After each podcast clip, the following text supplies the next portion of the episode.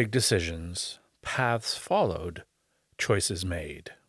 This is Connections, conversations about life and work. I'm your host, Jim Allen. My guest today is Joe Motiki. Welcome, Joe. How you doing, bro? All right, it's been a while. Uh, yeah, 100%. a That's right. time. We used to play like touch football together. Do you remember that? yes, I remember getting let into that inner circle where it's like, all right, we need a speedster. The last three times we played, it's like a Sunday morning thing in Withrow Park in, in Riverdale. And then the last three times, it was me, you, and another guy showed up. The other guys never showed up, and then it died. So that's what. Uh, That's right. how would you describe yourself professionally these days? Are you a working actor? How, how would you? I've been very, very look. Knock on everything. I've been very, very fortunate that I've I've never really stopped working over the last like almost thirty years, which is which is great. So, uh, I, I- look, I'd always say I'm a host first and foremost. So, you know, I I've done a lot of the voice acting and everything, which is great. Uh, but just like a just still like a working pro. I would always say just still working, which is fantastic. Do you ever Google yourself? Yes, Yes. because you got to check. Uh, you, you got to check sometimes to So see I like googled you. I googled you. you right? and uh, you know it goes to Wikipedia, and you can find out everything you want about Joe. Mm-hmm. But but I always like the uh, people also ask. Like then there's other stuff. Like okay, you're searching you're searching for Joe Moticchio. Uh-huh. People also ask who is the voice of Metabee. Right. Who is the guy on Ice Cold Cash, which sounds a little cold? right. Uh, who played Mr. Lightning in Odd Squad? Who is the mayor on Miss Persona? Okay. And of course, who is Joe from TVO Kids? All right. Yeah. That's it. So we're done. We can. That's right. That's the big five. So, so deep question for you. Hmm. Who is Joe from TVO Kids? Joe from TVO Kids is a fun-loving host from the only Canada's only borough, East York, Ontario, and always wanted to rep East York. Always wanted to rep the borough, and always wanted to be representative of his community, and got that opportunity on TVO Kids.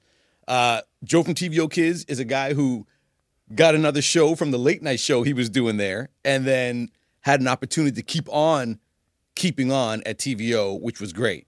But Joe, I think first and foremost, is an East York guy who got to represent, and he got to do it every day after school for like four years.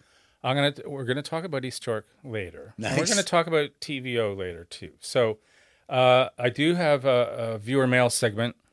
uh, Whether so, people write in. This may be real, maybe not real.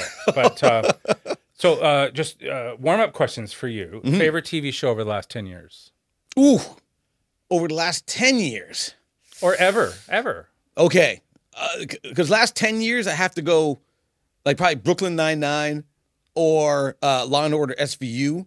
I'm still a cable guy. I don't have Netflix or all the really fancy ones and You stuff. never so wa- watched Breaking Bad or Mad Men or? no, no, all of that classic stuff. So It's gonna be a short interview. no, man, because I still got a lot of good stuff and everything. Short interview. Homicide: Life on the Street Okay. was fantastic. Uh, Barry Levinson created it. Uh, Tom Fontana. Um, that was uh, Andre Braugher, Kyle Secor, uh, Ned Beatty. Um, fantastic television. Song of the summer. What's the song of the summer? 2023. Song of the summer 2023. You know what's funny? For me, I was just on the road and I was pumping uh, a best of Loverboy. so, so my song of the summer 20 of years old. 2023 is "Turn Me Loose" by, by Loverboy. Loverboy. because now that has been like in the 30 backdrop of everything I've been doing. 40 40, years- years, 40 years 80s, bro. That's right. It's around 1980, 82, I think. Mm. Right. Mm-hmm. Favorite Taylor Swift song.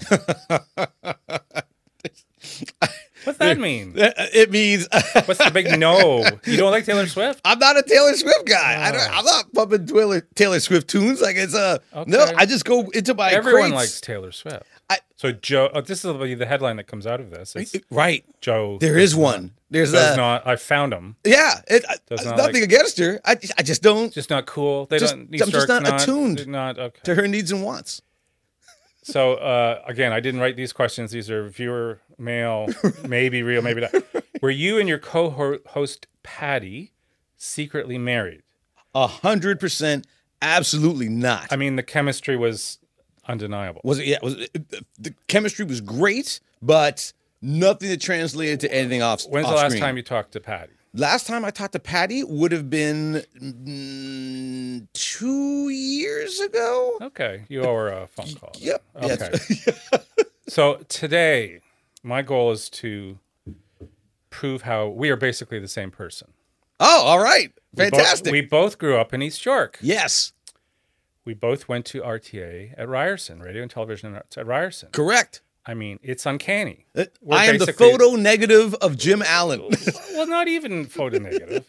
I'm not sure what you're getting at there. But, but I've done some research and I've noticed some differences Okay. between the two of us. First, East York. East York, you went to East York Collegiate. Mm-hmm. You were a jock. I wasn't. okay. You were in student government. Mm-hmm. I wasn't. You were in the band. I wasn't. I was in theater arts. You weren't. I wasn't. and I think I'm about, about 10 years older than you. So here's a quote. I've done some research, Joe. Oh, Here's a quote from you Okay. when somebody was trying to get you into go get into drama and theater arts. Uh, you said I, I didn't want to get into drama and theater arts.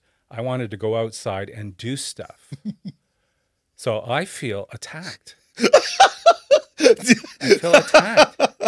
right. So you were, but you were popular. Everyone knew you. I mean, no one knew me.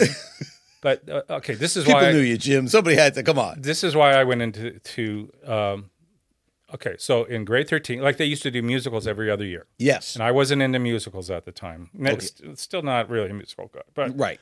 I needed to do something strategically to get into radio and television arts at Ryerson. So I acted in and directed the school play. Oh. So that's how I got in. Now I kind of know why you probably got in because they love student government and that kind of stuff. But how the heck did you get into Ryerson? Okay. What did you do? Uh, Not not a normal thing for people from. I was told by my guidance counselor, mhm. no one's ever. One, she actually, the truth is, one person before me had gone to Ryerson to Really? RTA from East York. He's telling me not to, and I just ignore him. A guy a year after me got in. Right. 10 years later how did you what did you do anything special to get into rta because it is hard I, I would say, yeah, yeah. I would say just maybe outside of you know whatever it is that I bring to the table. Uh, my buddy Brent Taylor and I, we uh, loved when we're talking about TV shows that we loved in the '80s, Miami Vice. And in grade 12, for our English independent study, you remember that you know we had Right. to do a big project. So we did a uh, a parody of Miami Vice. We called it Collegiate Vice. I was Darnell Tibbs. i think i've seen you post you've posted that I I've. I've I've put So- like a little clip up joe's that social media people can see, right? So uh, I was Darnell Tibbs, a vice cop from Mark Arnault. He played uh, Chadwick Elliott Diamond, a vice cop from Leaside High School, and these were, of course, you know, uh, enemy schools, East York Collegiate. They end up having to solve a crime uh, at East York Collegiate, hence Collegiate Vice. So we wrote them, directed them. You know, back then, you remember that nobody had video cameras. It was a big deal to get your hands on a Yes. camera. These days, it's a snap, but 40 years ago, it was hard to Yes. just be able to and get editing something. is uh, would have been even harder yes, we Right, had to do it right there. We had an editing. oh you're at, oh in, in the camera in Uh, the camera oh no, uh, at school, uh, Mr. McGurran, he ran the okay. AV room. so you had something then. yeah, so there was a you know a little So- something where, but I mean, very rudimentary. this early 90s then right so, Yeah, yeah, so it this was, was- yeah. starting to come but it would have been expensive Yeah, to get that just starting. So that was a a major hit. Everybody loved it. Collegiate Vice in we were in grade 12 at the time. So then in grade 13, uh, we were in separate classes, but our teachers liked us and knew that we were buddies and everything. So we did a sequel, uh, Collegiate Vice 2, and that was like the first one was 45 minutes. This one was an hour, which was like it, a big deal. That was like a lot of Feature of film. yeah, uh, and then edit and then put together and then the logistics because everybody else is working on their english independent study but we're like hey man we need you to make an appearance and we need you to act and these are your lines and we got to do it here and we were shooting all over the city like you know we'd pick parts of east york that people recognized the trillium Uh, you remember that white building Yeah, there yeah. at Woodbine Oh, and yeah. O'Connor? Oh, So you know we made you know we ha- that had to be in it. You know we went to all the different schools: Leaside, Garneau. We shot stuff at East York Collegiate. Uh, we shot stuff down at the Dome. Uh, the Sky Dome was an integral part of uh, one of the crimes, so we had to you know go down there. We were just kids in high school, right? So somebody had a car, then we put everybody in the car. Somebody else had a car. Fine, meet us over there. We all go down there and So do you think they watched it all? You so you submitted submitted this. Oh yeah, yeah. And then, that uh, was definitely. I'm sure they. I mean, look, I'm sure they had a lot of stuff to go through, but I mean, I think that was those things were pretty entertaining. So, I think they watched it. at them. RTA at Ryerson. Were, Mm. were you a star there? Were you? Uh, there, there's a everyone's outgoing. Everyone in my years there was like a Miss Teen Canada and a Mm. Miss, you know, like or runners up to Miss whatever. Yeah, all yeah. sorts of uh, Miss Can. A lot of forward. I mean, I was always more of a behind the scenes guy. Right. Were you always uh, were you always in front of the camera? I was. Were you always grabbing the mic? Yeah. The the great thing about the program was that, you know, especially first year, is that you do all the jobs, right? Yes. So you learn the importance of camera and audio and lighting. And which of course makes you a better performer because you understand what everybody else Right. has to do in in order to make you look good. But I found, and I was surprised by this, I thought everybody, I thought it was going to be 100 people trying to get on camera. Right. And it ended up, Jim, that there was like the same Yes. 12, 14, 15 people that you just through the years that everyone would lean on, right? Yes. A lot of people wanted to direct or Yes. be behind the scenes or and I was surprised how many people just Yeah, didn't. well, I I acted in high school, but that was it. Like I knew I wasn't going to be an actor, right. so I was never on like no, uh, uh, willingly. well, you did it you were saying you did that to get to have something to, To, present. yeah, well, you have to do right? so. Yes, exactly. Right. Uh, uh, yeah, even though they wouldn't have seen it, so I didn't submit. The, but it's more the act of doing it, right? It's like, I'm just curious. Like, what did you what did you act? Like, what did you do? Oh, for- you would never have heard of it. We found a play. It was a, a play called an overpraised season. So I found it. There's a theater uh, store. Just found a script, and then so like uh, I think it was maybe five of us. So it's just some lighting cues and uh, Right. You know, it wasn't a big deal. It was- Okay. no, no. I mean, it wasn't a, a, a musical. So every again, I said every other year they Yes. did a big musical, Right. And all the teachers would be involved. This is something we kind of did on our own. Okay. But we did enter it into like the Sears Drama Festival and all that kind of stuff. Okay, cool. Right. All right. And uh, you know, you, I don't know. You just do what you got to do, right? It's like, yeah, and, 100%. you know, That's right. and I like, you know, I like directing, so I've continued directing, and I liked. Well, I didn't write it, but I like writing and stuff like that. yeah. So that yeah, yeah. So it away. set you on the right path then. But I was never in, in comfortable in front of the camera. This is new to me. Yeah, like 40, Right. as you say, 30, 40 years later, yep. I've always done interviews, but always been behind the camera. So it's actually I'm getting used to it now, but it's kind of weird being on seeing yourself on camera. yeah. Getting used to it now. It's like you're very used to yourself. Obviously. Yeah. Yeah. But um, so when I conceived of this show, this, um, I I centered it around, you know, big decisions. Right. Big decisions people make. If if nothing else, it's a good way of um, starting a story. Yeah. Right? So with you know, you make a decision and then you. So um, and I just read this yesterday on LinkedIn. Um, a decision is the intersection of knowledge and courage. Okay, so let that sink in for a second. I want to talk to you about a couple of the decisions you've made, Joe, in mm-hmm. your life. And, and mm-hmm. people may relate, be, be able to get something out of this conversation. Oh, for sure. First, why have you never left East York? I got, I got, Joe, I got, I got out. I got out. I I love East York. I grew up there, but you've never left. Greek, it was the Greek food, right. souvlaki, and say no. I opa. was you like the opa? no. all that I, opa I was never. stuff. I, I've never really been a Danforth guy, so I didn't spend a lot of time. I'm okay. I'm really lost now. Okay, Right? Taylor Yeah. Swift. No, Yep, you don't no. like Greek food. Yeah. I mean, Greek food's all Second right. headline coming out. Yeah. I mean, it, it's okay. I feel like the same way I feel with Taylor Swift. Like it's there, and This is where you tell me you're a vegetarian, right? no, no, no, no, no, no. I, I like the meat, so Okay. I, I do get into all of that, which is great. The um, You like uh, the meat? Is that I, you- I like a, I like the meat. I like it. I, I like it a lot. I've always enjoyed meat, so that's never been a problem.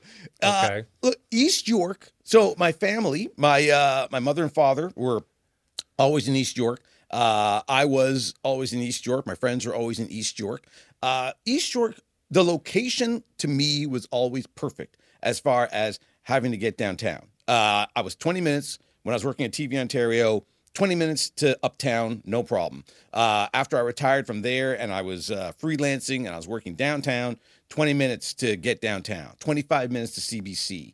Uh, it was perfect because you were close to everything, but it was such a great and still is such a, a great neighborhood and such a great community. It's as close to like a small town feel as you can get, uh, being in the middle of one of the largest cities in the world. And but I've always enjoyed it, right? And I've I've never had a need to leave. If I was going to leave, I wasn't going to go to Durham region, like or you know, Never tried. Never tried something else. Never tried. to no to to to leave. No, the only thing that I mean, look, I think for any performer, there's always that, uh, or should be that thought of, are you going to go to the states? Right. Right. The states is the great. That's, that's one of my questions later. on. Okay. All right. That the great unknown of going down to the Yes. states, right? To, in, and to see, and but I've always been fortunate that I was always, I was always busy. I was all, I've, and I, I I don't say this lightly because here in Canada, you know, th- look, there's no star system. There's no, you know, you're either working or you're not. You've got a job or you're not, and it's and with performers, that's a big deal. Nobody sits there and judges what you're doing. You working? You got a job? Awesome. What it, nobody cares what it is, what the content is. It doesn't matter. You're working. That's amazing because it's hard to work in this country. Right. And I've was always fortunate that I was working. The you know the five years that I had at, at TVO, uh, you know, was fantastic because it gave me some actual notoriety. You know, some recognizability that not a whole lot of people will get to enjoy. And to me, uh, and this is what's funny too, because I think I've always had an American way of thinking where I thought, okay, I've got to take this for a spin. So can I take this recognizability and use it and get other projects and be able to work and to be able to make a living and you know maybe make a good living, right? And to to keep on going. And I was always fortunate that I that I was. And um, you know, when you talk about say big decisions, uh, there were a couple of decisions early where I had to decide, okay, am I going to I you We'll get we'll get to that. We'll get to I that? don't want to Okay. interrupt. I don't want to interrupt you. But no no no hundred percent. So East York, it's is it just gave you some security, maybe like your family's there, some security you didn't. It was it was It home. was home. It was home. and I didn't want for anything else. There was there was nothing outside of say some gigantic move like where you know so you had everything you needed. everything was right there. Friends, uh, entertainment, Are fun. You, are you still hanging out with the same guys you hung out with in uh, high school? i still have friends movies like from public school. Right. Uh, my buddy Jeff Segura, who I've known since kindergarten. So we are now going on. And there's they've never left East York either. Uh, he's in Scarborough, which is you know east of Yes. of of East York, uh, but around. You know, we can still drive and see each other. Uh, we're close to 50 years of friendship. I just saw uh, yesterday uh, my good friend Brent, who we started in collegiate vice together in high school. We he came to Parkside Public School in grade two, uh, so I've known him since we were seven, and still hanging out. You, you know, we, you're fortunate when you can get a couple of real ones, right? So Jeff and Brent, they're my real ones, and you know, it's funny when you're old enough that you can say, okay, it's a combined like hundred years of friendship there, uh, but that's where we are. It's sweet. And sweet. look, and they're midtown. Uh, Brent is midtown. It is so, nice know, when you know someone for a long time. It's hard to keep it up. I mean, certainly I've moved around a bit, so it's hard. It, it is hard to keep in touch. yeah, But I have deep roots in East York, Mm-hmm. so I don't want to short. You know, I uh, I was born at that hospital. I worked at that East hospital, General. East General, Yep. whatever they call it now. yeah. Joe, now it's Michael Garron, Joe but Motiki Hospital. I think they call it. the- it should But, be Eunice Motiki. My mom was a nurse, and she was a the nurse there at the hospital for over 40 years, Wow. What what uh, what? and worked uh, in labor and delivery for the last uh, 20. So I have a lot sorry, of friends. So uh, from what year to one year? What? Boy, mom would have started there at 71. She would have started there in So 71. forty years at the hospital, twenty years in. Uh, yeah, so I mean, she was when she first started there.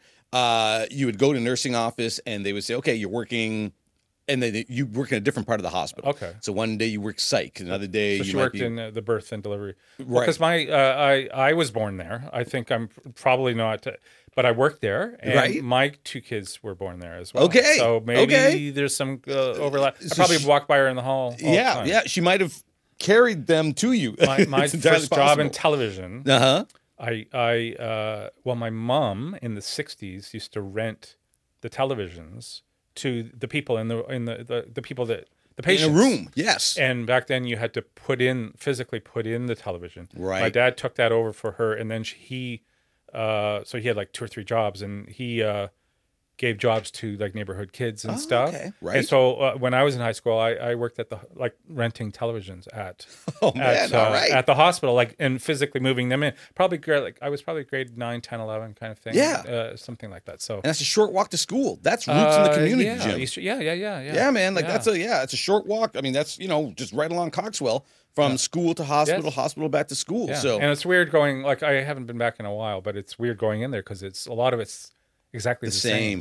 So yes. my like in the '60s, uh, my mom would have put me on the couch in the lobby Right. and gone worked for two hours, and the people at the front desk would keep an eye Keep. on me. Oh man. so like I'm four or five years old. It's like Bro. people don't do that anymore. Uh, uh, They, like, right. just leaving your kids It- a different time. But it's a uh, different time, but but, they would keep an eye on me. a different sense of community. Yes, well, that's what it was. It was like a it takes a village kind of thing. So right? good, But, you might not uh, want to leave there. Yeah. Uh, uh, okay. that's, So that's what why I'm you haven't saying. left. Okay, now I now I know. Right. So I want to dig down on the really big decision you made in your career. Hmm. I mean, if you recognize Joe, it's probably because he was on TVO Kids every year for years and years. But at some point, you didn't want to do it anymore. Hmm. And I knew you around this time. Right. Uh, you were doing some corporate gig, gigs, HMV, Universal Music. Uh, our, our client, sh- shout out Matthew Ives. There you uh, go. That's right. Um, you let us all know you were leaving, probably in the middle, and we're all going, "What? What? yeah. Like, um, what were you thinking at that time?" And then we'll I'll ask you some more questions Mhm. Uh, at the time, because it's fascinating to me. Yeah. even even now, twenty years later, 29 30 years. Yeah. 29 years later. It was 20. I mean, it was, yep. Uh, I retired in 99. So, So sorry, I'm 29 years career, so I'm 24. Five years, yeah. 24, it'll be, yeah, later. it'll be, yeah, 25 years next year. big year. decision. A gigantic one. Right. And, you know, so when I, at that time, my thought was, do you want to get better? How do you improve? right. You're, I'm hosting TVO Kids love it and absolutely love doing the show. But if I want to get better, if I want to become a better host, if I want to become a better performer, if I want to become a better, you know, on-air entity, right? Do you need to do other things? Do you need to try other things with other people? And Right. generally in this industry, yeah, you know, you can be doing one thing and you can be as good as you can possibly be at that, but you know, can you host another show? You know, can I get another gig? A different kind of show. Right. And one of the things, and I've always said this, I've I love children's television. I would do another children's television show again and have. Nothing against the the genre. A lot of times people they're like they treat children's television like it's a stepping stone, right? Like I'll do this for a while until I get a real television show. And I've never believed that, Jim. And it's always bothered me when people have thought that about children's television. It's a real signal. It's a real it's a, it's a real program. There's real writers and directors and people that are working on it to produce it for an audience. Well, you had fame, fortune, you had benefits. Mm. It was a full time job. Yes. Yep. Full full time.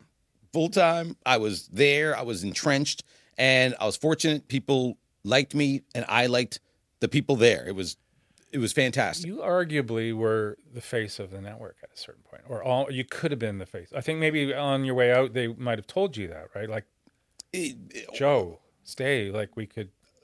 or maybe and I know you've been back. But, yeah. but- yeah.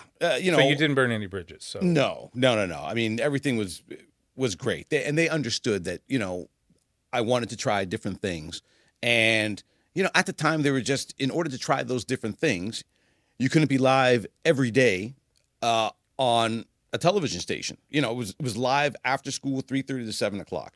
So a week was a 50 hour week, right? It was there just wasn't any room to do to do other things. And TVO, it wasn't a place also where you could Did you save some money?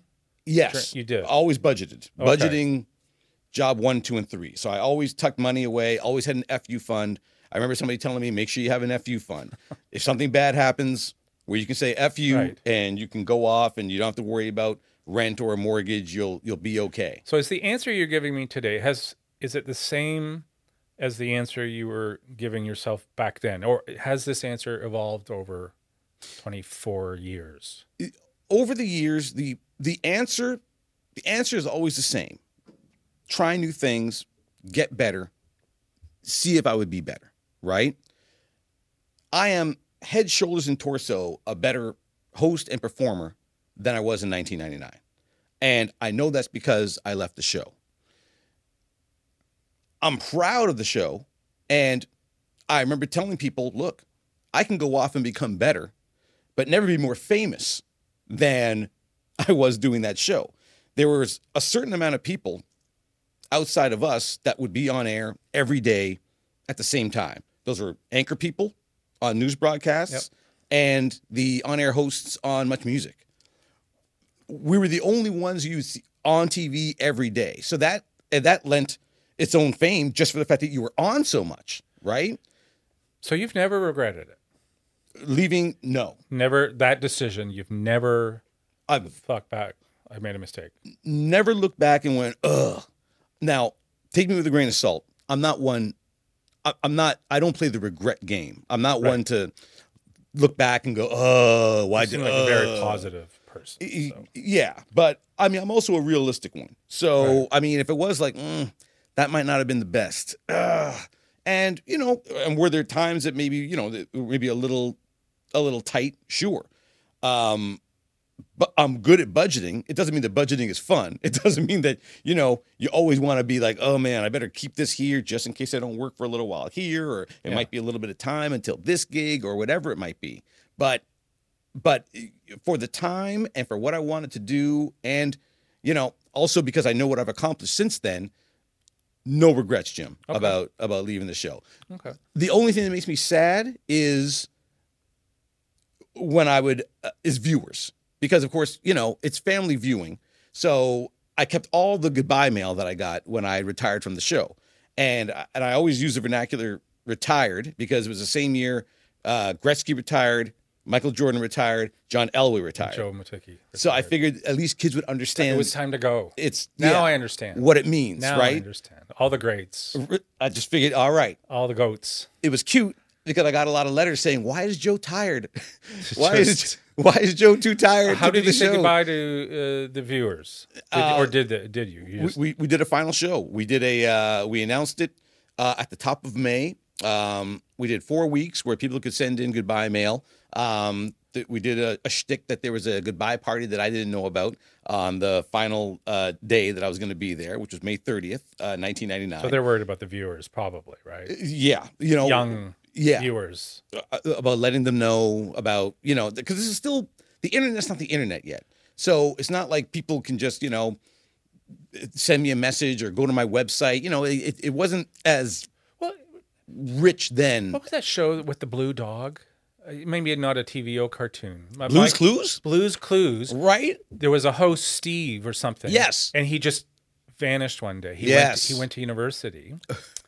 I, I don't know if that was a TVO. That's that was in my wheelhouse. right My kids' wheel, wheelhouse. right yeah Um, and as any parent knows, when if your kids watch the show, you're watching the show. yes But he left Mhm. uh, suddenly, and they go, "Where's Steve? Where's Where'd? Steve?" And it was kind of a thing. He just vanished. And I think in real life he w- went back to school, mm-hmm. yep and then he showed up 20 years later, uh, and did a. A, a little video. Oh! you can look it up in Yes, character online, yes. it's on in character, and he goes, "Just want to reconnect with all," and it was so sweet. Did you remember that he reconnected? It's Made been people 20 years, so all his viewers are now 30. yes Like you know, you've Yes. experienced the same thing, right and he was. It was kind of. I, I thought I'd just let you know what I did. mm-hmm. I needed some time. I got educated. I'm Yep. now I'm He doing explained okay. it. We're all doing okay, right? And it the was kids so were sweet. old enough to understand. well, because they're 30. I hope so. Uh, right? Uh, yeah, literally, you'd hope is that literally right? It's- 25 or 30 years old for sure. It just came to mind now. So. No, no. For me, I had done something where I because I kept all that mail. My goal was always to to reach out and thank all of the kids who had sent me mail for their letters. And then work gets in the way, life gets in the way, you start doing stuff. I had actually started a secret group on Facebook. And what I did was was that, you know, I was able to track uh, viewers down uh, through their mail. If your name was John Smith, there's so many John Smiths, I can't find you. But You're talking about years later. this is years later. This was Right. 2010 when I started Right. this. So this was So A I've seen, decade So later. you're talking about doing birthday wishes and stuff? Th- I started sort of doing. you did the same kind of birthday wishes you used to do on the show. Yes. Like with pho- you got Photoshop at home or something. yeah, like I just I, I it, grew into that. It, it started with me scanning hilarious. scanning their letters, Yes. and I'd say, "Hey, you sent me this letter when I left TVO Kids. I just want to let you know I was doing okay." And oh my gosh, I can't believe it, Like Joe. ten years, literally ten literally years ten later. years. This was this was this was uh So the they might have been all 2010. eight or eleven, and now they're now they're 22 or yep. So they're all just leaving high schools, just starting university. So uh, some of them were just like you know, like in in uh, in in in. Um, so you sleuthed them on the internet and found them. tracked them down, and this group it, it ended up being like a few hundred uh, people. I always call them kids. It bothers them when I call them kids. It's like Joe, we're not kids anymore. Like I'm 22. If and you I'm were a Taylor this. Swift fan, they're called Swifties. Swifties, all right. But well, you're not a Taylor Swift fan. So- I am not. So I just call them the TVO kids kids. I just yes. I called them the TVO Kids alumni. So I was able to track them down and find them and kind of have those moments as well. Not as showy as Steve, but in a lot of But really you know what? It personal wasn't. ways. It was 20 years of silence. So that's the thing. That was what made it kind of poignant. Yes. really. it was really. Mm-hmm. So I follow you on social media. So I mean, there was a period. I mean, you remind me of Paul McCartney in the 70s and 80s, right? Like people, he didn't want to talk about the past. So there was a period where you didn't talk. In my opinion, Mm. you didn't talk about the past. Mm-hmm. Um, so like for 25 years, he didn't talk about the Beatles. uh, then suddenly, all he wants to talk about is the Beatles. Uh. So, so that's my observation is like maybe it's 10 years, but 20 or 25 years later, you start embracing it. So you're going to events, you're interacting with your now grown fans. Mhm. So why why the why why the change? Do you think?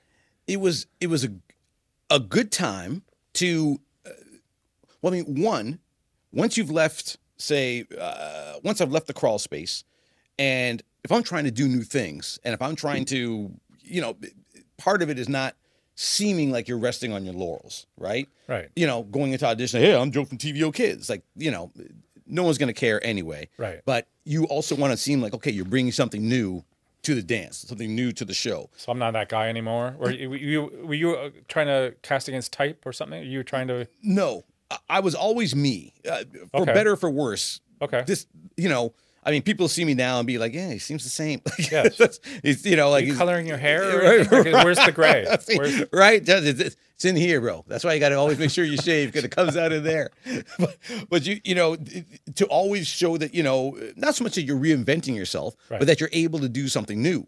Um, uh, you know, I started hosting Reach for the Top after that. Yes. Uh, started making appearances on Off the Record, which for me was an amazing thing. Michael Landsberg. Michael Landsberg, super cool guy, excellent host. That show was fantastic. He's a Ryerson guy. I remember him. I was on CKLN. I was terrible, but he would have been a year or two older than me. Right? But he was like a big guy. Yeah, and man. I remember being at CKLN, and he got his uh, he he did CFRB sports. I used to listen to sports. I'm a big sports fan, Mhm. so he suddenly did a sports cast on like a Sunday night late, Yeah. and everyone's going, "He made it! He's made it!" And then when TSN started, he whipped himself into shape. He Right. literally Yes. got into shape, and, and he was on, and he was for years just buff guy. Yep. So you got to know him, obviously. Yeah, he, Yes. he look he, Sports Desk in '84. He was one of those first fellow when Yeah, TSN first was just getting started. They got right? a bunch of young guys. and then they he, they create that that show for him off the record, and he develops it, and it Yep. becomes like this really great talk show where it's like, oh, we're actually going to talk Wrestling sports, stuff, and right. right. So for me, Were you on with any wrestlers or anything? I was on I was on when Chris Jericho hosted. they did an episode where they Well- let Jericho host, and Michael Landsberg was on the panel, and I was on. I was really lucky because they really, they really trusted me. They liked me, And I I a gift for gab. Did you have a specialty that that they want you on for a certain reason?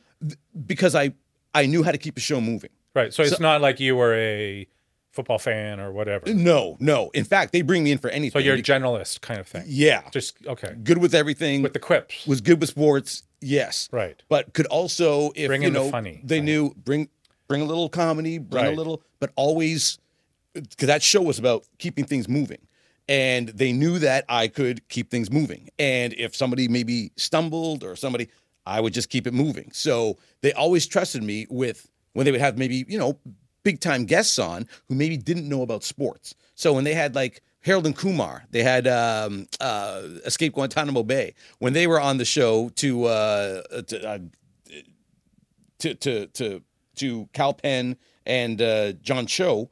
Um, John Cho knew sports. Kal Penn not so much. Bring Joe on, so at least you know. Right. Okay, you know because you know there's execs here who want this to be a good appearance, but we need to keep the show moving, so they bring me on. So I was always honored about the fact that they would they trusted me to come on. So I was on that show a lot. I made you seventy get- appearances. You get paid paid for that? Like this? No, No? no, there was no. So it's just uh, it was just you could push Like, your I mean, stuff. You're, getting paid today. I mean that, but you weren't getting paid to go. Yeah, you would just promote your stuff, which for me, because doing a sports show was at a the joke, time, of course. That that's- you're getting no, no, paid I totally- You missed. so okay. So you made you made this big decision. right. Big decision. We'll we'll move on from this. But any advice to people confronted with making a, a similar decision in their life? Not it doesn't mean they're on TV right now or anything, Yeah, but just someone in that's 30ish Mhm. may, may be confronted with making a big decision sometime in their life. What can you tell that kind of identify what it is you need. I mean, you have to know yourself, right? Right. I think a lot of times people fool themselves or they trick themselves thinking they want one thing or another thing. They don't stop and just say, okay, what do you need, right? What do you want? So identify what it is that you need. And then make sure that you've got the skills to get it or to pursue it or to to try it, right? It's go it's okay to dream. It's okay to try anything, but make sure you got the skills to do it. I think a lot of times people they're like, I want to do whatever it is, and it's like, well, especially in entertainment, because entertainment it's, this wonderful industry that just you know has a dream quality to it. But I mean, nobody who wants to be an accountant is crappy at math. You have to have skills in order to be an accountant. Right. Same with this industry. You know, so if there's moves that you want to make, regardless of what it might be, but certainly in this one, make sure you've given yourself a base. Ryerson gave us a base to do a whole lot of different things, but make sure you've done the things necessary to be able to take those steps so that you succeed, that you don't make a fool of yourself, and that you don't waste your time or somebody else's. So if you're going to make a big decision, if there's something that you really want, identify what it is that you want, and then make sure you've given yourself the skills necessary to get it. And if you don't have those skills, go get those skills. We live in a time now where it's it's easy to go back to school. It's easy to go take a course online. It's easy to to to fortify yourself. So you don't have to say no to what it is you want to do. Go fortify yourself.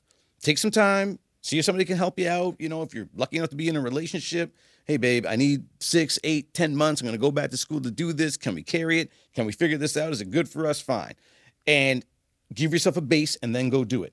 So because a lot of times people they go So make a big decision. Preparation. Preparations, everything. So Have the preparation. preparation. Preparation and skills. You, you got to be ready, but you got to be good. When you were like, uh, so you had an agent, like you were in top talking about preparation. You just didn't quit one day. You were thinking about it for a while. Mhm. Did you have an agent? Did you get advice from anyone or? Got an agent. Uh, I figured, At look, the if I time, was, I mean. yeah, uh, 99. I mean, I, I never had one during the five years I was at TVO. Right. Um, I decided, well, look, if I'm, if I'm going to go out and look for work, I need an agent. Agents have their ear to the ground. And Yeah. they, so I was great. I got uh, Jennifer and Donna uh, over at the characters, and they, you know, have I've been with them ever since 2000 when I first went out and got an agent, actually 99. Um, and I just, you know, I went to a bunch of different agencies and just talked to them and tried to figure out who would be the best fit for me and stuff, right? And I remember Matt, our mutual friend, he uh, knew a fellow.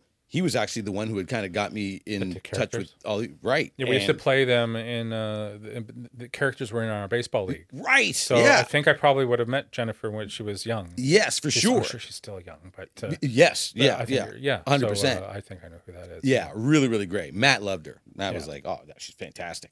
So yes, it's a so uh, decided okay, get an agent, and here we go. Take the plunge. Here in Canada, you just you go and do everything. So they just you know they just pour you in with all the other performers. So whether Right. it's commercials, uh, acting, hosting, radio, voice, they just here you go. So, So now you, I mean, you you you're a working actor now. Or That's how I would. You're Mhm. host slash actor. Yeah. Right? Um, I mean, you do a lot of voiceover work. Yep. I mean, for obvious reasons. I mean, uh, that's a joke oh, too. thanks. That's a joke too. I mean, uh, I just saw a post you made where you referenced an old Eddie Murphy turn of phrase, Mm. and you were talking about it how to how it kind of snuck into a character you were playing. Um, uh, you're quick witted. You're funny. Have you ever thought about doing stand up comedy? Uh, I've never thought about it. A lot of people have thought about it for me, and uh, and uh, so a lot of people said, "Why haven't you done stand up?" You could do an hour of writing a day, right? You could wake up in the morning, write for an hour, times 365. Don't you think you could come up with I could. 30 jokes Yes, in 365 Yeah. sessions? yes. I I think I could. I look. I can't add anything. Yes, I could. I think if if I had set my mind to, and even now, if I decided I'm going to set my mind to, you know, uh, creating a, uh, you know, um, uh, a show and doing it, yes. I've never. It's never been a. Burning desire. It needs to be I've something you really, really want. never had. a there's a lot of uh, failure involved. Right? A lot of effort sure. required to make Yes. it. Right? Uh, but I've never had a passion like, You- oh man, Exactly. You need the pa- You need to. you got a passion for it. You need to want it. right? Yeah, I've thought about one man shows. of thing. I thought about like a one man show where I'm, you know, I mean, where I'm telling stories or you know, You sort of Mike imparting Birbiglia? wisdom. Birbiglia? Berbiglia, You ever uh, look him up? Mm. He he's a stand up. right? But he, that's what he does. He he's a one man show. So he's on that This American Life a lot. Okay. You know that uh, it's audio only uh, thing. hmm Mike, I've seen him twice. Mhm. Uh, but that's what he does. He basically he- people go to a, thinking it's a comedy show, but he actually tells stories. So there's this over. It's a story about whatever's going on in his life with all these tangents and funny one liners and stuff. Okay, But he's brilliant. Look him up. Okay. Mike All right. No, that- everyone look him up. He's that great. seems like more of a fit. He comes yeah. to Toronto every once in a while. So Okay. uh, he if you want, it's it's more that one. Sh- so he's been then he's he's pretty big now. So he's been to Broadway and stuff, and just Excellent. so it's like because it's a one man show, but he might book a month. Let's say it. Uh, but generally, he might come to Toronto every few years. And, Okay, uh, right. anyway, so you ever think of? We talked about this briefly. Hmm. I said, wait. Everything like just for what you're doing now. Ever think of going to the U.S.? Why or why not? Have you not? Why have you not gone? hmm He strikes the too big of a The the hooks, the East York hooks. Fortunate enough to always be performing. There was never a time when I was like, where there wasn't a stoke in the fire, where I was like, oh man, you know what? Like this would be a time. My thought was always to, if you're going to go down to the states, if you're going to, you know, just go down there cold. I had no interest in going down and waiting tables and you know right. and rushing to auditions. However they they glamorize that or how it's how it's usually you know sort of presented. Right. Mhm. My thought was always, look, if you're going down there, you you know you're going down there as a professional, so have a big chunk of money so that when you go down there, you can concentrate on auditions and you can concentrate on your craft and you can go get work. It's you know I know that there's a necessity to you know okay you got to pay some bills at a at the at the hotel that you're staying at so that you can go and but I I always thought that it- it's so competitive that you want to give yourself the absolute best opportunity to actually book things and to get work and scrambling from your your your your your your your your your your, your waiting tables job to to go to an audition and then to come back you're not concentrating on like becoming a character or Right. trying to nail apart. and to me that was always necessary. So I always thought, okay, if I was going to do it, You got to be willing to starve for a couple of years, probably. right? well, go down there, uh, have enough where you don't necessarily have to starve, where you can actually eat and Right. have your brain going and stuff, and then go book things. But but then I was always because I was always working. I was always there was never like a I guess there had to be a lull where it's like okay, I got nothing going for a year. I'm going to go down there and audition. But I was working so hard to never have a lull because you know I I want to be working that you know it just so the it was never a step. It was it was I I never So you've never needed to, never needed to, right? uh, but also just never. It was never anything where I thought, okay, you know what, man, I'm going. It just, I, I- it, it just didn't. I had teachers. I know Mr. VanderBurgh who loved me and always believed in me. He was one of my instructors at uh, at Ryerson, and he uh, created Polka Dot Door and Mm-hmm. today's special, you know, legend over TVO. Great guy. Clive. I, I know he Clive, yeah. and I, I know he wanted me to go. I know he was, you know, he's always, you know, because I'd be like, yeah, sir, I can make a living right here, and you know, here in Canada, I can do my thing, and you know, I think he he he loved my vigor, but part of him I know was nudging me like, you might want to try, Mister Joe. You know, maybe you should go. I think he believed that I really could have, you know, yeah. Well, you still could probably. still could. Uh, I- you know, it's You again, you got to want it. You got to want to do it, it. it's got to be something that's kind of that's in you where it's like ugh and i mean i don't you know i i guess i've just never it just hasn't been something where i'm like okay that's it i'm gonna go now talking to you jim maybe i will i don't Well, I guess one of the things that would push you in that direction is just everything ended, right? Mm-hmm. Anything that you're working on ended, right and there's a gap, and uh, I got to do something. Yeah. Mm. right? So I, you know, so maybe the circumstances. You're too success. You're just successful enough not to the, leave East York and and i don't want to sound like i'm some high roller that i've just Right. been you know that i'm murdering it 24 shoes. I've 7 seen- I've seen. look i iron for you jim because you're a good the car man you rolled. all right that's, So thanks for the driving. that's, Sure. right i've just i've always just thought that you know what is i've always been Corolla you rolled up. Yeah, that's right. That's right. That's uh, you know, finally got myself the just something sweet, just a nice clean interior. It's like all right. But it's I've always just been, I guess, fortunate enough to you know that I you know it was always ingrained. You know, be busy and you know and that Yep. you're working. I just I've just always been working, so I've just always been good. You've never been unemployed long enough to uh, be forced into making Yeah. decisions, right? Right. Yeah. So you're a lucky man. You're a lucky man. Super well, fortunate. luck, or it's hard work, right? It's hard work. it's yeah. talent, hard work. Me. I don't want to imply that you're lucky, lucky. No, no, no. I I get what you're saying. I just listened to an interview with Justine Bateman. You may remember, Okay. she's a writer director. You may remember her from Mal- she's Family Mallory Ties. Family Ties. Yep. Um, she went on to get a computer science degree. Mm. Okay. Um, she, I, she was talking about artificial intelligence. Oh, boy. Because she's got this computer, she's she's got opinions because she's a writer, was an actor, she's not an actor anymore. Mhm. She thinks artificial intelligence is going to take over the entire entertainment industry. And I thought I'd ask you about it because you make a lot of your living as a voice actor. Mhm. So a lot of animated stuff. Mm-hmm. It would be easy. I'm sure you've heard this stuff online. like, Yes. uh, to take your voice Mm-hmm. and spit it out in any way I want. Right. Mm-hmm. Even today, I've got enough of your voice. That's that's right. Does artificial intelligence worry you at all? Yes. It- Why? It it it because it's for that very reason that if you just want to to take a performance and now you can make and you can make a performance using that person's voice or picture. I mean, a lot of the stuff.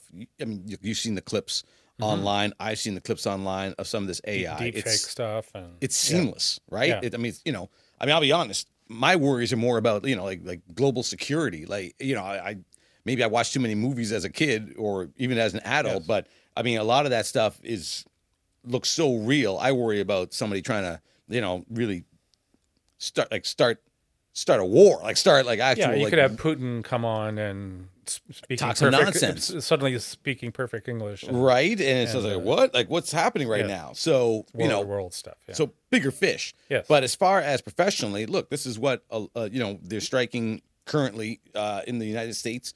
They're worried about about AI and about the way it's used and about Yes. replacing performers. And you know, it's uh, look the the one thing that never goes away is that the, you know, how the rich stay rich and how the rich just continue to get even richer than before. There's no thought about like you know of being rich enough, right? You know, it's your job is to get all the money, get all of the money. You're not supposed to, you know, well, we've got That's some of eighty it. percent of it, so you know, look, get twenty percent of it. Your job is to get all of it, right? Uh, This I is your Ryerson sociology uh, coming through. Feldhammer, Feld- Louis Feldhammer. He was a legend. he was fantastic. Yeah. Louis was he was great. He was, but it, it, it a lot of it's true. It I was is just right. I was just uh, uh, my uh, one of my daughters. The, uh, we met uh, his boyfriend's parents, and they're American. Mhm. And so, he, and I was telling him, it's like, oh yeah, you know, um, we actually had members of the communists. He was a, a card carrying Feldhammer, Yes, card carrying member of the Communist Yep, Party. And that's right. Like, and like they're, it's no big deal. It was kind of enter, not entertaining, but uh, informative. Like, Yes. you learn a lot yes, by being open to different different viewpoints. different viewpoints and you can take take what you figure it out for whatever Well, your worldview is for yourself and you you should. but i'm glad i knew that stuff because you know what i what i what's going on here joe i own the means of production right? Right. it was always a goal of mine and i had that term in my head because of Louis. Of or that education that Mhm. kind of education right Yes, own the gear like own camera own Yep. the edit suite and then i can do whatever i want and Whatever- it's a recession and it's recession proof sort of Yes. No, Sort no, of, within is. reason so what, what more about ai from joe no. So it's you know. So I mean, if you sorry can. to inter- interrupt No, no, no, no, no, no. It's it's it's your gear. so there you go. It's it is a it, it stands to reason that if you think that you can uh you can cut out one other thing that you that you use uh, that you have to pay for, right then why wouldn't you? Right? So I mean, I, I read why my pay actors if you don't need to if you don't need to, right? Well, it's, I- plus it's the ownership of uh, one. One of my recent interviews actually was a, a fellow that uh, is president and CEO of a software company, like a computer animation. So he knows all about this. So he's looking at it from a different point of view. And this is before the strike really hit too. Mhm. So how exciting it is. He goes, you know, you could you get Keanu Reeves in a studio, shoot him from all bunch of angles, and that goes into the comp- mainframe. You know, you've you've got his essence forever. Now, presumably, you know, during that conversation, you're, presumably you're paying Ke- Keanu Reeves for for that. Mhm. But the the implication is you could make Matrixes, the Matrix movie, 5, 10, 20 years in the future and have Keanu Reeves look the age he is now. In fact, you could de-age him. Mhm. Right. Mhm. That's the thing. Is like once they've got you, Mhm. but hopefully the idea right now, I guess what they're stumbling on is how do you get paid, right? How do we make sure Joe gets paid? right. the technology exists where we don't really need to you know your voice anymore we've got it. Hopefully you they still need you right? But the technology exists you know. Which it's scary. is is look it, essence jim the essence. is important. When they were first uh uh, you know when they were recreating stuff um with uh, cgi right? And people would talk about how hard it is to get the eyes uh, I remember that was Yes. always a difficult Mhm. thing, right? You can get everything else, and because there's and it- what is it? I'd say, I'd say soul. Like there's soul in a person's eyes, right? And it's you're trying to recreate soul, and that's why the eyes look a little dead. Everything else is real, but the eyes are a little wonky. The soul, you can't get soul, essence. There is something that we enjoy. Why a communal thing of of of theater, of movies, of what you're watching people, right? Yeah. You know, even uh, the original Star Wars movies, as much as everybody this that, seeing people actually in actual danger, right? Real stunt people. You know, you, you know that people are falling. You know that people are getting hit with things. It makes the stunts more, everything more visceral, right? That's why everyone is crazy for 60 year old Tom Cruise jumping things and stuff because you know it's him, Yeah. right? As opposed to if it was all CGI, all you're doing now is you're you're watching the CGI and judging how good the CGI computer is. game So Yep. it's you like seeing performers because they're soul and because you are getting some of their essence and they're sharing some of their essence with you. If you know, if they take Keanu Reeves and they are able to reproduce him and make matrices till the end of time. All right, well, that's fine, but you know, you're not. But you, it's still not him. You Yeah. know, it's it's a, a fantastic facsimile of him, but not him. And I wonder if if that's something that audiences okay, that's fine for a video game, but are you going to pay uh, hard-earned money to watch something that lacks soul? Well, it's like it's a computer or it's a machine. You're watching a machine, or you know, can the computer make you laugh or cry?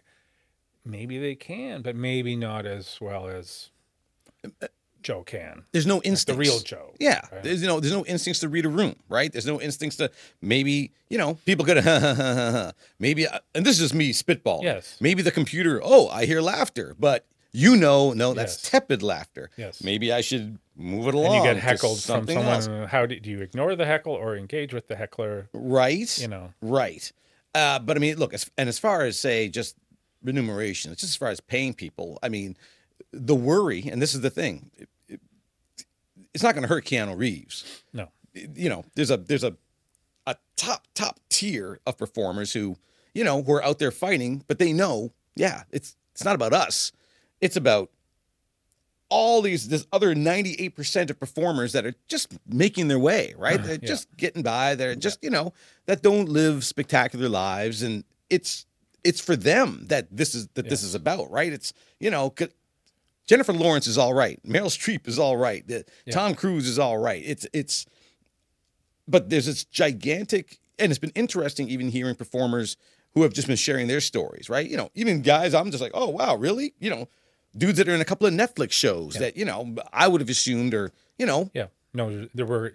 Yeah, they're worried about residuals too, right? right That's and and how do you issue yes streaming and residuals, right? Right. So it's a so you know if if there's ever an ability for because again if it's if there's an ability for a studio to be able to reproduce a performance, um, you know my my guess is is that you know a lot of producers, you know probably look at actors and just go, look, anybody you're a monkey.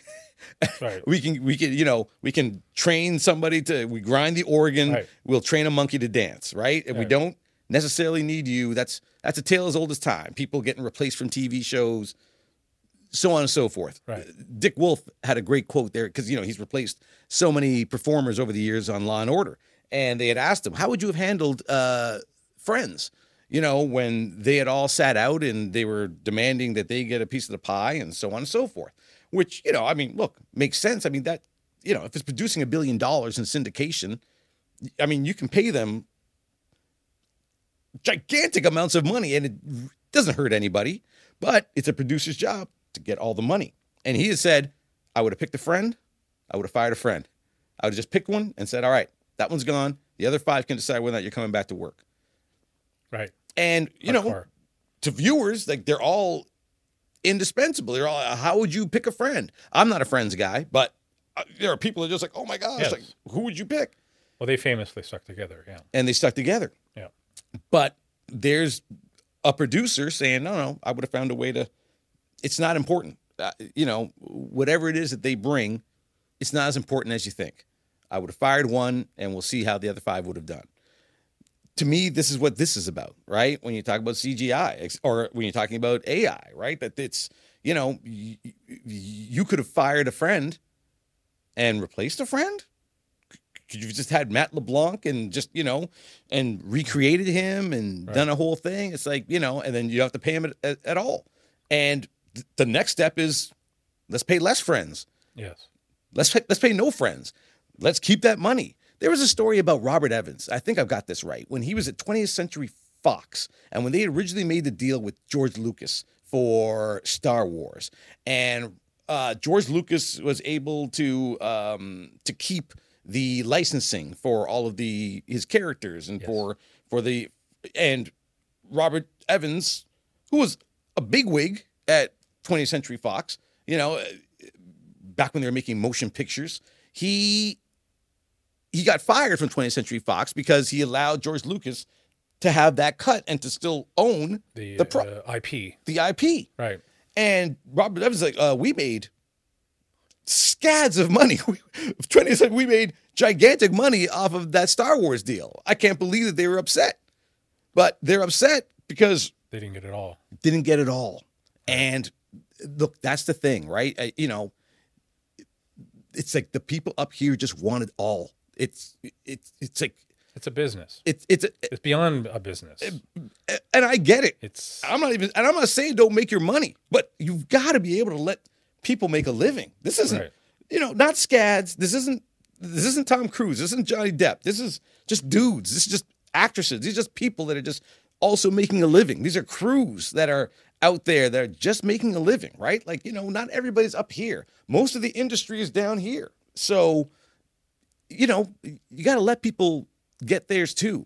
And so anything that is trying to replace that, you know, or that now doesn't allow somebody to make a living or to be able to get theirs, you know, there, I'm sure it can accentuate things, you can improve things, but you know, you don't want it to replace people. And man, some of that AI again, it's seamless. I go over all my scripts, Jim, or all my uh, my contracts, just making sure I'm looking to see if there's some mention of you know, because you give a lot away in perpetuity. But is there anything where they can recreate your performance? Right. So I look for AI, recreate uh, anything where they're they're saying now we can take what you've done as this character yeah. and just you know, you know, say if they're disres, you know, they think, oh, it's just kids, just kids. They don't know if it's Joseph Motiki or they don't know it's, it's not him doing the voice of the iguana. You know, we can recreate his voice now, and you know, we we paid him, we we paid him in perpetuity for his voice, and it's like, no, no, we're not doing that. So, Right. I look forward. I'm sure everybody else is too. We're we're in a new world. Here's a quote from you. Mm. Like I, I think someone was just asking for advice on being successful or something like that. So this is what you you said. Be great at what you do if you want to be successful. Be great at what you do. Take two. It doesn't matter what connections you have or who you know. If you stink, kind of brought a tear to my eye, Joe. That kind of, so uh, that's where we're leaving it. Like, what's your, what's the secret to your success? Do you? Because you're successful. You know what? You're a working. You're doing it right. You're a working actor. It's Forty years, thirty years later. Yep. Thirty years you've been at it. What's what's the secret to your success? it's it's the preparation. It's making sure that I had the the skills to so that when opportunities came that I was able to get a job, keep a job, and be somebody that that people thought could get another job, right? Being it's important to be somebody that people want to be around. This is an industry where you're, you're going to see a crew more than you're going to see your family So be good to work with. be good to work with. Be great to work with. Right. Don't be a dick. Be friendly. Be friendly. Be good. Be a good person. Whatever your job is, kill it. I say this all the time. A lot of times people whatever it is they decided to do or whatever they're working on and stuff, they don't they don't go 100%, right? They don't go full tilt boogie. They just they're doing it enough to, you know, get by and you should kill it. if you get in the habit of killing something, if you get in the habit of working really hard and really applying yourself, you will do that with everything. And and maybe that's why I've got friends for 50 years because I really put the effort into friendship and I really put the effort into a work relationship and I really put the effort. Everybody everybody appreciates effort. People appreciate it when they put effort into you. You come into the office and somebody comes in, hey Jim, let's go get that. You'll be like, yeah, man, you yeah, let's get it. You know what I mean? I'm, I'm glad I'm here doing it with you. Let's go. Don't half-ass it. It- it- you know, it- these are subtle. There's subtle things that aren't subtle. You know, everybody knows the difference. People that aren't in their that aren't in your life anymore, you know why they're not in your life anymore because you didn't feel it from them. You know, you didn't, you didn't, you didn't feel passion from them. You didn't feel that there was a need for you to be there together, right? That's why people fall by the wayside, and that's fine. But in everything is is a relationship, and everything has to have work put into it. Whether it's friends, whether it's professional, whether it's an office, whether it's love, whether it's romance, whatever it might be. Just kill it. Do the work. Do Those the are- do the work. It's it's easy. It's because it's easier to do the work. I had a job at the cemetery, and I remember there was a term "f the dog," right? Like you know, let's just hey, let's just uh, take ten minutes, and I was like, it's harder to. I wonder if that. I, I wonder if that's an East York expression. I, I don't know. I, I, I don't. I, that I know, right? But it's like it's, it's it's harder to f the dog for ten minutes than it is to just like let's just mow the grass, man. Let's just let's just do our jobs, and you know, then time flies, and it's like, oh man, it's lunch, amazing. Let's just kill it. It's just easier. Your day goes by quicker. You feel better, and and people, you know, they feel like respond to you more. right? Yes, And you feel like you've accomplished something, but then people look at you and go, "Wow, that was that grass looks great." I work in an industry where my grass is it's on it's it's it's there for you to be consumed. So you know if if I'm hosting that show or uh, you know I've been lucky with social media to get really good responses from people about you know Ice Cold Cash is almost a decade old, but it's found a new audience in the states. I, I get regular notes about it and stuff. I'm glad I killed it because you know what like and maybe because I worked hard on it, it's a show that, you know, can pop up places and people are like, okay, we'll add that to the schedule and we can, you know, and new people can be exposed to me. And who knows, maybe one of them are going to be like, I'm working on something and would you come and do this? And which happens too in this industry. So just, you know, if you're not passionate about it, just then just don't do it. There's a million things in the world to do. Find something that you like and go kill it. And I think that's that served me well for 29 years. And hopefully it serves me well for 29 more. So I want to thank you for driving out here. It's uh, Pleasure's mine, Jim. Pleasure's mine. I know it's uh, it's not an easy job. So I know it's a, it's a, so I do appreciate it. Thank you for coming. Thanks for having me, man. It's a great talk. I, I do appreciate it. So Yeah, so much fun. Thanks so much, bro. of luck. You don't need it, but best best of luck. Appreciate it, bro. Okay.